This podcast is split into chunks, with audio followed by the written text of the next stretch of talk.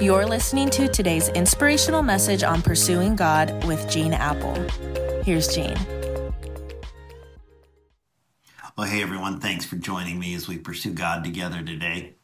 And just heads up anybody in Vegas, we're one day away from our vision and worship night in preparation to launch Eastside Las Vegas uh, in August. And if you're in Las Vegas, Las Vegas area, Henderson, please join us. Uh, if not, please pray for us. And you can find all the info about our gathering tomorrow night at eastside.com slash Las Vegas. Did you know surveys indicate 82% of us are dissatisfied with our careers?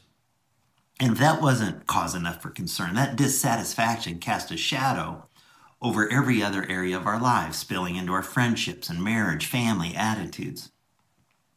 Now, I think some people have the mistaken notion that work is a punishment from God that we have to endure.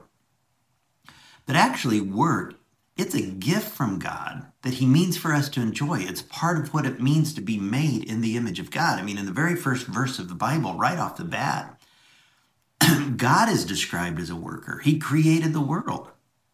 And after God made Adam and Eve, he gave them a job to do before sin ever entered the program.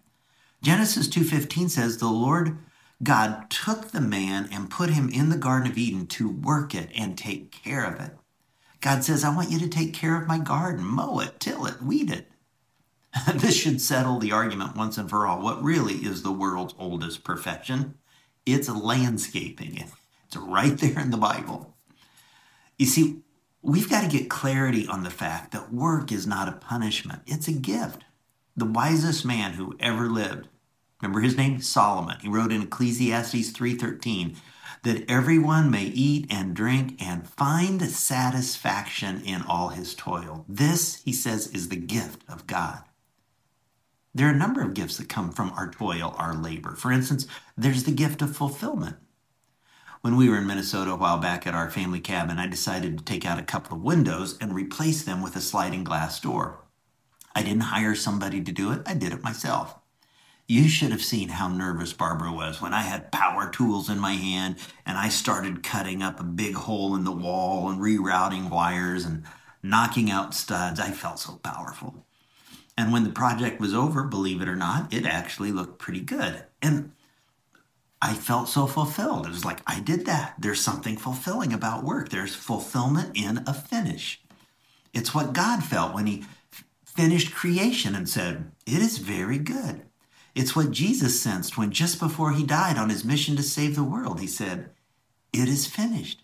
There's nothing like the feel of the finish. It's the teacher who grades the last test, the athlete who leaves the stadium after a game well played, the receptionist who answers the last call of the day, the accountant who closes the books on the year, the pastor who says, Let's stand for closing prayer.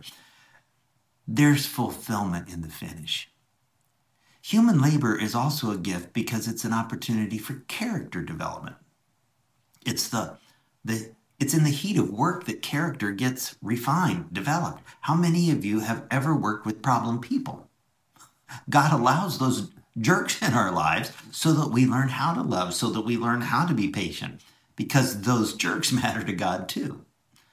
When I was installing that patio door, I was pounding away once and boom, ow, hit my thumb so hard. And Barbara was standing right there and I was wincing in pain. And she said, I'm so proud of you. She said, You didn't even swear.